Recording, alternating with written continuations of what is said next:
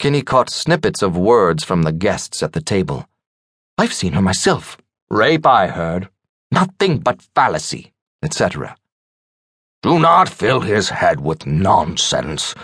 It's only a tale the locals spin around their dinner tables. Surely a rumor started to scare little children from coming onto our grounds. For that it is useful. The guests looked at Dr. Grooms expectantly. He gave in. Margaret, why don't you tell our good Dr. Kinney the tale? Then we can be done with it. Margaret started speaking almost before her husband had finished. There's a ghost that roams the halls here. It's a woman, of course, and she's clad only in white. She's not clad in white. She's naked, completely naked, offered another gentleman who had an accent that hinted at French roots. That, Philippe, is not the story. That is your fantasy, replied Margaret. The table erupted in laughter. A younger wife, the type that sort of faded into the wallpaper if you weren't careful, said softly, I heard there was a woman who gave birth in the tunnels, and she and the child died, and. She paused as she realized she spoke out loud, and the attention of the room had focused on her. I'm sorry. Her voice drifted like a feather. No, please, madam. Continue, offered Kinney. The tunnels?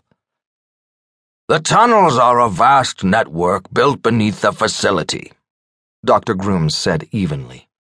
The tunnels are for refuse and transporting other unseemly matter. Like the dead, said the gaunt man, now on a new glass of wine. And the really insane ones. And the ghosts, of course. The younger wife spoke hesitantly again. Soft brown hair, fine as corn silk, covered her arms. The mother is searching for her child. You can hear her during storms. No, no, no, said Margaret. She doesn't want her child.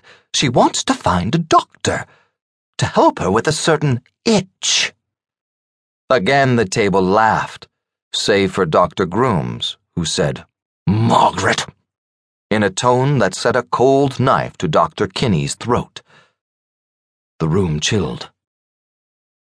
Dr. Grooms said in a tone to end the subject, There is a system underneath the campus that you will see in good time. But today, today, let us focus on all the pleasantries our facility offers. There are no ghosts, and the rumors about a woman caught in the tunnels is pure childish fancy. The table fell into an awkward silence of utensils scraping against the china. Kinney noticed the footmen regarded each other for a moment, as if worried about being questioned. How much of the story was true? Was there a woman who died in the tunnels? How vast was the system? Were the patients he waited to treat kept down there as well, like shameful secrets? Kinney chewed his beef and thought how once he'd hid something, something that had been beautiful and had become so unseemly. He could wait to explore the tunnels and find out what the asylum and its board hid. He would find the madness he'd been brought to address, and he would complete his work. He would find that madness, and like a stubborn root, he would dig it out. Kinney thought he heard. Not a moan exactly, but a kind of whimpering. The wind? He chewed his meat. We saw Kinney arrive. We wiped raindrops from our shoulders, wrung it out of our hair. We slipped into the shadows and watched him stomp down corridors. We noticed his left foot dragged slightly, indicating a lift in his shoe. We saw the locked set of his jaw, his skin rough and pitted. We knew those lines. We could almost trace them with our fingers. Those lines were caused by an inner anger, a serpent of rage. We saw him coming and we knew real fear. He was not sent to help us. No, he was sent to take our spirits away